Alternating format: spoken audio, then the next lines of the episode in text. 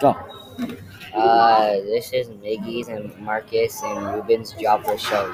Do you stop? Go. Why people move to Utah? Cheaper housing compared to other states. Good environment, enjoyment, and unemployment low um, rate is low.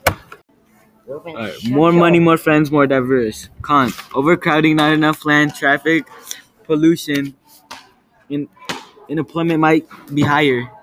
limit people. Work they work with banks to help uh, lower housing prices.